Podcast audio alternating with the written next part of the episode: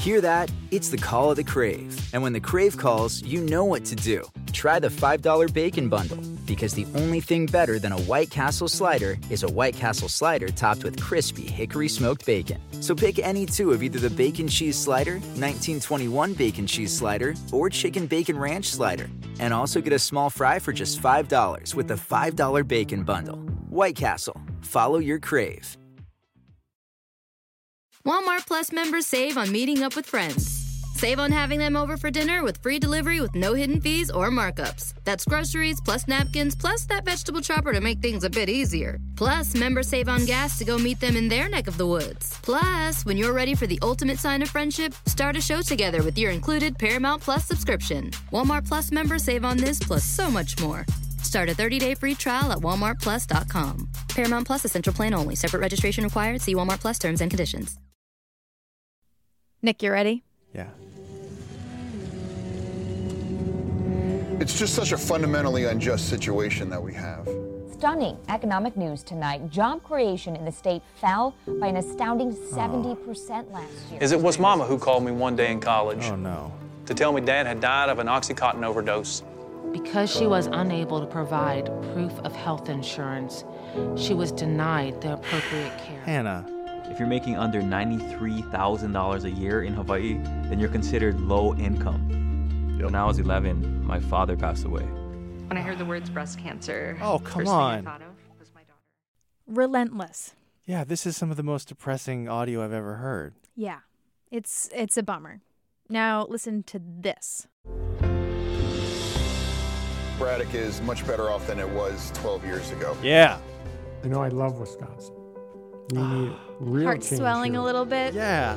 Because it's worth the fight. We must fight loudly and proudly for Medicare for all. Hope and action. Anger. Yeah. We have to do something better for our children.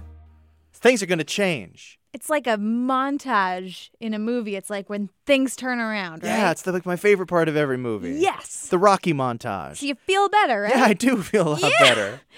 That's how you're supposed to feel. So, what's up with this emotional roller coaster? Well, Nick, that is the sound of someone trying to convince you to vote for them in 2018. A campaign ad that doubles as a heart wrenching autobiography, the story of a youth who pulled themselves up by their bootstraps and grew into a grateful and nurturing adult, but remains frustrated by the way the world works and wants to do something about it. It's heavy stuff. It is heavier than you can imagine. These ads, which look pretty expensive, by the way, are just one teeny tiny piece of the campaign puzzle. And that puzzle is even more puzzling in a midterm election. Did you solve the puzzle? Absolutely not. But I did talk to a lot of smart people who have. Because that is how we do it, because this is Civics 101, the podcast refresher course on how our democracy works. I'm Hannah McCarthy. And I'm Nick Capodice. And today we are talking money, shoe leather, and grassroots. Today we are talking campaigns. The sound of campaigning is in constant flux. In the 1960s, there was a lot of just repeating candidate names over and over. Nixon, Nixon, Nixon, Nixon, Nixon. In the 80s, you had a lot of stare at the camera and keep it serious going on. Kansas agriculture needs our support. I'm asking for yours on November 6th. And the Hollywoodish melancholy of today will probably be replaced by a whole new sound four years from now. Numbers shift, tactics shift, campaign finance laws shift, but the principles of campaigning, the bare necessities, those are locked in your state constitution. My name is Maile Foster. Uh, I'm a small business owner and single mom, and I'm running for State House District 18 as an independent, and that's the central Colorado Springs area. A while back, Maile was approached by an organization called Unite America. Imagine a government that unites rather than divides us. One that takes action on issues most They identify independents in various states and then try to get them to run for office. You know how people love saying, I'm not a politician in their campaign ads? Yeah. I'm a businessman, not a politician. Kip's not a politician. He's not a politician of convenience. Here are my politician endorsements none. Maile is very much not a politician. She's a financial advisor, and before that, she worked for IBM. So I wanted to know where someone like her begins after agreeing to something like this. You know, you wake up the next day, what do you do first?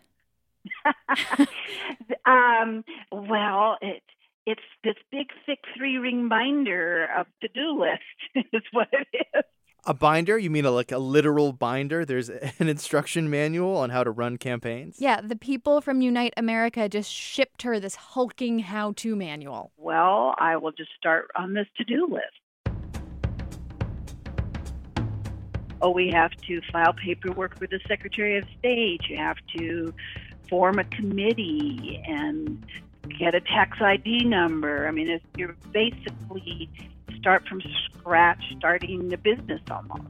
And but there's additional financial and regulatory reporting requirements. And because I had that all spelled out for me, it was not too hard to just start going down the list. This is what you got to do to kick off a campaign. So you just file some paperwork with the Secretary of State. It's just that easy? Actually, there is one major step that had to come first. And so, right from day one, as soon as it was like uh, May 17th was the first day I could go get signatures. And so that very first day, I was out talking to people to get signatures to get on the ballot. So, signatures. So, people have to go out and vote for her before they vote for her? Yeah, this is called nomination by petition. And just for the record, ballot access laws vary from state to state, so if you're planning to run, you should give your election officials a call. But in Maile's case, since she was going independent, she needed at least 400 signatures to get on the ballot. State Senate requires 600, U.S. House requires 800. It's a cool thousand for U.S. Senate. The rules are different for major and minor parties as well. So Maile got her 400? Actually, she scored 637 signatures. I mean, that seems like an awful lot of work just to get started campaigning. Uh, but once you do that, what's the next step? Well, you need someone to help you manage uh, finances. You need a treasurer. You need someone to help you with volunteers and help recruiting volunteers. You need someone to build a website. So people. So for even for a small state house seat, you need a whole team. Yeah, it's kind of amazing to think of how many operations like this are going on around the country during an election year.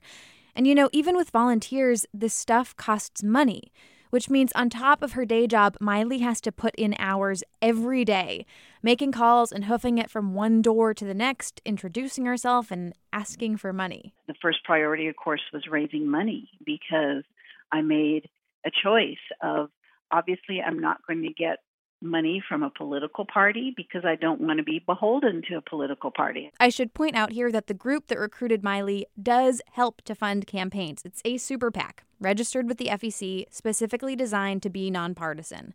But they don't cover all expenses, and Maile has to do a lot of legwork on her own. She actually told me that she outraised all of her opponents. That's actually that's not bad for someone who's never campaigned before. Yeah. But I'm still trying to figure out what a campaign actually looks like for a candidate who is not in office, like fundraising, courting voters, creating a platform. How does that all work? Well, a typical day is I'm up at 5:30. I'm working my day job at maybe by 7 or 7:30, which I didn't I didn't quite used to be up that early. but I'm just having to extend the day a little bit. So, Maile's up she does her financial advising thing, and then I try to go into campaign mode about three o'clock. So at least probably an hour a day raising money, and that's either phone calls or coordinating um, uh, fundraising events and things like that. Now I'm really trying to meet people, especially people in my district, to understand what I need to do to earn their vote. And I learned something about myself is that it was hard for me to do more than two hours of walking when it was 90 degrees. Even with all these advances and changes that have morphed the political landscape since, say, like I, I like Ike era. You like Ike, I like Ike, everybody likes Ike. It sounds like campaigning's pretty analog. Well, Voters need to see you, right? They need to know your face. They need to hear your voice, especially if they have no idea who you are.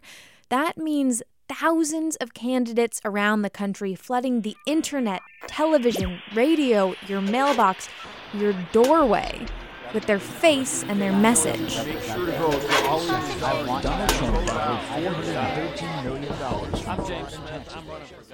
So, a lot of the kind of work that goes into a midterm campaign on the challenger's end is just making sure that voters know who they are. This is Leah. I'm Leah Askarinam. I'm a reporter and analyst for Inside Elections with Nathan Gonzalez. Uh, we provide nonpartisan analysis of gubernatorial and federal races. Leah makes clear that even step one, making sure voters know who you are, cannot happen without a lot of cash. Without money, nothing else really matters. And that once you've got that money, it's a matter of appealing to voters.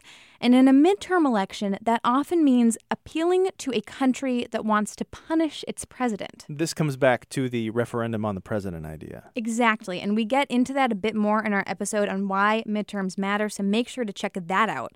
Anyway, let's say there's a Democrat in the Oval Office. So you'll see candidates try to say, listen, I don't like the Democratic Party either. I'm not a Democrat for the powerful.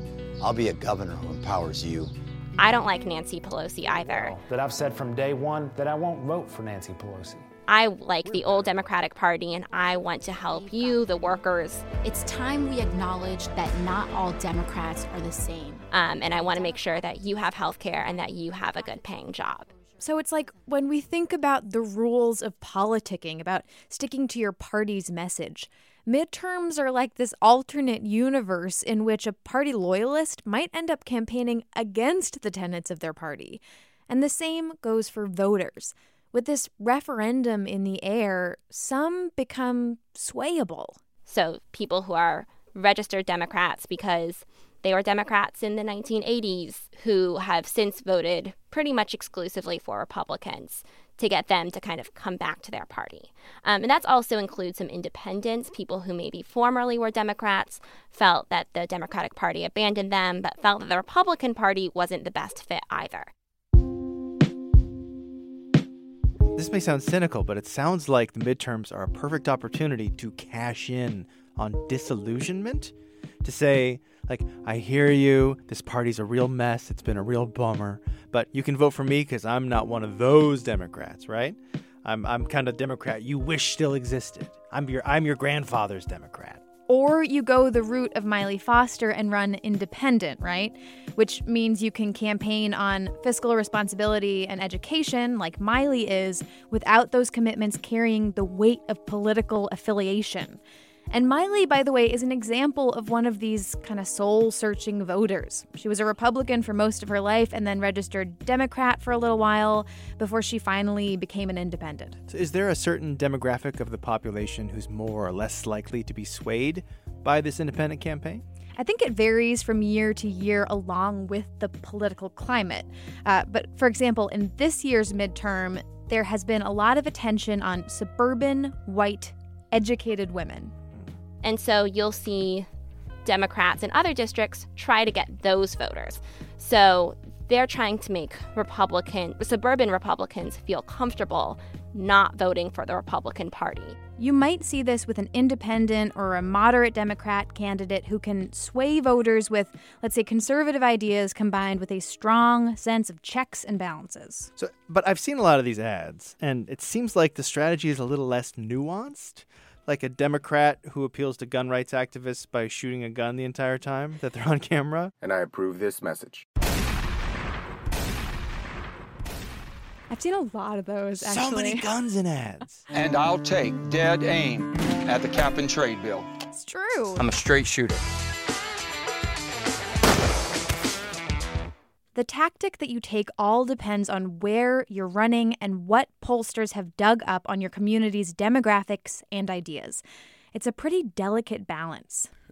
Well, I'll just tell you that uh, uh, all elections are tough, um, but a midterm election is a little bit uh, more difficult depending on, on which uh, party you're part of. This is Bakari Sellers, former state rep from South Carolina, currently a lawyer and a CNN commentator. If you're a party of the individual in the White House, um, usually you have to run against Washington, D.C., as we say, and sometimes that gets kind of difficult. Um, you you want to stay away from the national politics and just run your own race. If you're in the opposition party or if you're a Democrat in 2018, what you want to do is run against the White House and your opponent. If you're running during the midterm election in, in 2010, what you saw was was many Democrats.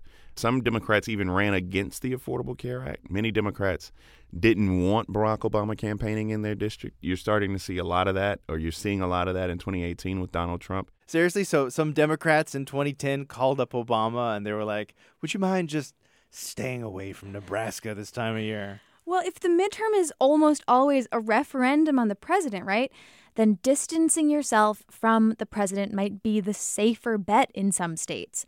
I talked to a political science professor at the University of Wisconsin Madison who got a little deeper into this idea of, you know, running your own race. This is Barry Burden. So members of the president's party tend to want to make elections about local issues and about them as people. So they wanted to emphasize what political scientists call the personal vote, reminding constituents in the district who they are as an individual, often kind of identifying with constituents, reminding them that, hey, I, I grew up here, or I share values with you, or I've been working for you in Washington, or I, I share the same goals as you. So I'm not really part of that Washington establishment. Lots of members of Congress and, and challengers actually run for Congress by running against it. They, they criticize the institution and try to convince voters that they will be the ones to go to Washington and help clean up the mess. So in a midterm election, we're seeing personal vote versus the national vote?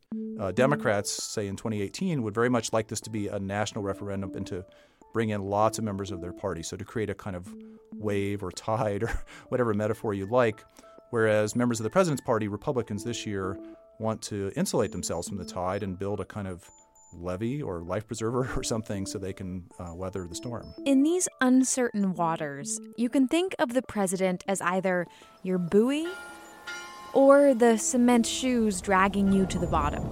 The party not affiliated with the president swims toward what's going on nationally, while the party represented by the president might do better staying far away from the shore where it's safe. So, what is the president's job during a midterm in terms of campaigning? Because he's got some people who are trying to like steer clear of his messaging and policies, and there's others who are on the attack against it. It's a delicate dance for a president in a midterm. They want, obviously, to help their party, uh, keep their party's seat share in the legislature, if not grow it, or minimize the losses. They would do a lot of fundraising, and some of that is out of public view. So they're doing private fundraisers, gathering millions of dollars, and then trying to distribute that to members of their party who could use the funds, who are really in some close races and would benefit from some additional campaign money. Okay, so the president is using his position of power to like generate some cash flow, even if he isn't straight up campaigning for candidates in his party. Right. Okay. Uh, and there are areas of the country where it's totally helpful for the president to campaign, but he's got to be strategic. In terms of going out on the campaign trail and giving stump speeches, they're going to be careful about that. They, they don't want to go into places where they're unpopular and they might create kind of a backlash and remind voters that the candidate in that state or district who's from their party is also linked to the president, and that might kind of amplify the penalty that that party faces. So, you know, they will often deploy to safe districts where they can raise a lot of money and help somebody who's on their side. So here's the deal. There are plenty of places in the country that are solidly, overwhelmingly for the president, and those districts matter. But to me, they're kind of the white bread of the midterm elections. They're predictable, they're the safe bet. If you want to understand what makes midterms unique, what gives them a personality all their own, look to the districts where things are up in the air. A midterm election takes a swing state, a swing town, and truly tests the mettle of candidates in that area. Wait, how is this different from every other election year? Because we're always looking at swing states to see how things are going to shake up. The big difference here is turnout. It's lower in a midterm year than it is in a presidential election year, and fewer voters mean higher stakes when it comes to campaign messaging, especially because the people turning out to vote tend to be driven to the polls by strong conviction. If you can swing the electorate in your direction in a midterm, especially if that direction is away from their typical status quo, then you've accomplished something huge. The candidate who manages to pull that off has played the midterm campaign game to a T. And if enough candidates do just that, it can change everything. Like a peaceful revolution, coordinated and precise campaigning in a midterm election can shake state, sometimes even federal Congress, and flip control. This doesn't happen often, by the way. It takes some crazy political will and circumstance. But it is possible. In the past three decades, we saw this in 1994. Democrats lost the House they'd controlled for all but four years since 1932. They lost the Senate they controlled for all but six of the previous 40 years.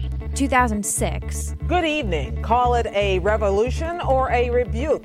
Democrats are now in charge in the House. They needed 15 seats to retake the majority. And 2010. Republicans will take control of the House of Representatives.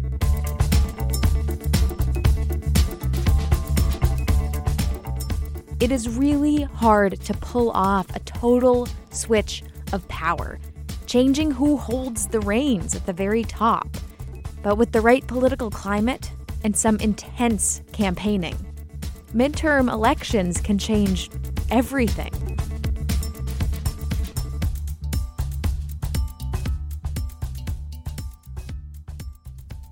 Before we go, I want to take you inside of one of those crazy, landscape changing elections of the past.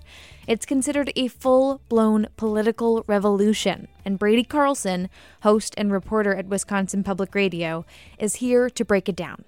Which midterm are we talking, Brady? This is the midterm of 1994. And if modern Americans know about any midterm in particular, 1994 is often the one that they know about. Well, the first player is Bill Clinton. He was in the middle of his first term as president, the first Democrat to win the White House in 12 years, the man from Hope. I was born in a little town called Hope, Arkansas, three months after my father died. And everybody talks today about how charismatic he was and, and how popular he was. And that wasn't necessarily the case when he first got started. He ended his term as a relatively popular president, but in the early going, he ran into lots of roadblocks. Remember the first few issues that he made policy moves on, like the expansive health care proposal. Our health care is too uncertain and too expensive. The Brady bill, so he's adding waiting periods and background checks on guns. The Brady bill is not just symbolism. Lifting the ban on gay service members. The debate over whether to lift the ban on homosexuals in the military has, to put it mildly, sparked a great deal of interest over the last few days. These were all big pushback items at the time. And even the things that he did manage to get through, like he got approval for the North American Free Trade Agreement or NAFTA, that wasn't massively popular with the Democratic base. And this is all at a time when there's also talk about like the Whitewater real estate scandal, continued rumors of womanizing. What she calls a 12 year affair with you. It, that allegation is false. So these are all things that are working not in Clinton's favor. Classic ingredients in that midterm losses stew. And at the same time, you have Republicans launching this very well organized, well funded, and national campaign to win seats in Congress. This is where they launched what was known as the Contract with America. It was a set of bills. They said, if you choose us in the midterms, here's what we'll do in office. We are going to get to the final recorded votes in the first 100 days on every item. And a lot of opposition parties will just campaign against whoever's in power. And this is a case where the opposition party was also offering an agenda. The Democrats had majorities in both houses. They had had a majority in the House for decades. The Senate had gone back and forth a few times, but there were pretty substantial majorities for the Democrats in both chambers at that point. 1994 was the biggest loss by the party in power in a generation. That Capitol is a very different building this morning. It is in Republican hands, solidly in Republican hands. Indeed, the House is Republican. Democrats lost 52 House seats, eight Senate seats, and so it was the first time Republicans had majorities in both chambers of Congress since 1954. The Speaker of the House was one of the Democrats who lost his seat. And at the state level, it was big for Republicans too. So their candidates were beating prominent national Democrats like the then governor of New York, Mario Cuomo. People know his son, Andrew Cuomo, who's governor today, uh, or the then governor of Texas, Ann Richards, who lost her position to the Republican challenger, who was a then baseball executive named George W. Bush. I like to go to the ball games, and I try to you know, lend a sense of the kind of fans owner. And so what happened was the Republicans, led by the new Speaker of the House, Newt Gingrich of Georgia, started talking about this election in terms of a Republican revolution that people weren't just repudiating a first term president. This was a case where the American people had chosen a new majority party and they wanted a new course for American politics, so things were going to be different from then on. And for a while, it actually sounded a little bit like that was what was going to happen. I remember a couple of months after that midterm, there was a press conference from President Clinton and he responded to one of the reporter's questions by basically saying, Yes, everybody's paying attention to Speaker Gingrich and the Republicans, but I'm still relevant. I'm the president. I still have something to add to this. The president is relevant here, especially an activist president, and the fact that I am willing to work with the Republicans. Uh, what an extraordinary thing to happen that the president of the United States has to remind you that he's relevant.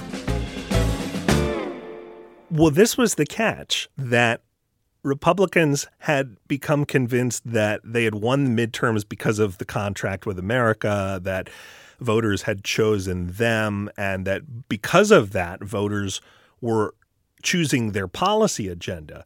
And some voters were, of course, but not all of them. I mean, a midterm is still a midterm, even if Republicans offered a policy agenda and offered a contract with America and offered legislation there were still a lot of people who may have voted for that party's candidates who were really just mad at the new president and wanted to balance out his power.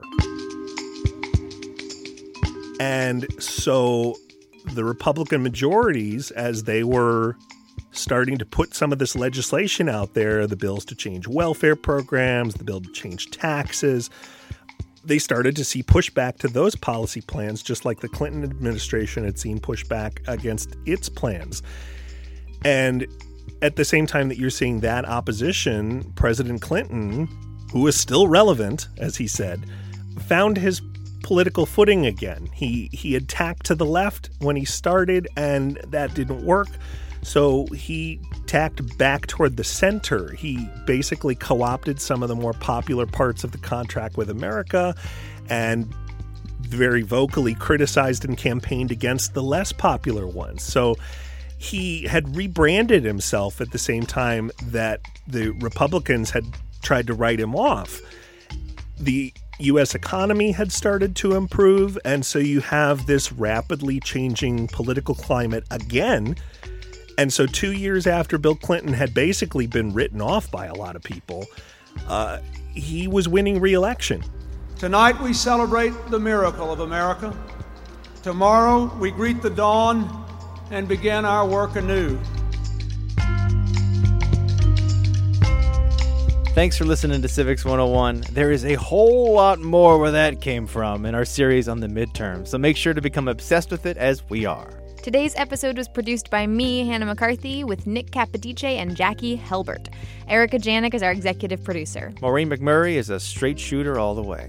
If you want more Civics 101 or you've got a burning question about how this whole crazy democratic experiment actually works, we have got a website for that civics101podcast.org. You can also follow us on Facebook or Twitter at civics101pod. Music in this episode is by Diamond Ortiz, Poddington Bear, Jazar, Dan Leibowitz, and our old friends, Blue Dot Sessions. Civics 101 is a production of New Hampshire Public Radio.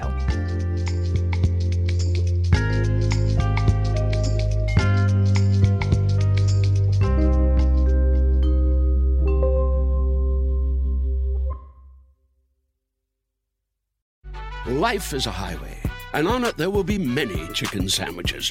But there's only one McCrispy. So go ahead and hit the turn signal if you know about this juicy gem of a detour. Hi, it's Martha Stewart. You know, I spend a lot of time thinking about dirt. At 3 a.m., at all hours of the day, really. What people don't know is that not all dirt is the same. You need dirt with the right kind of nutrients. New Miracle-Gro organic raised bed and garden soil is so dense, so full of nutrient rich, high quality ingredients. Miracle-Gro is simply the best.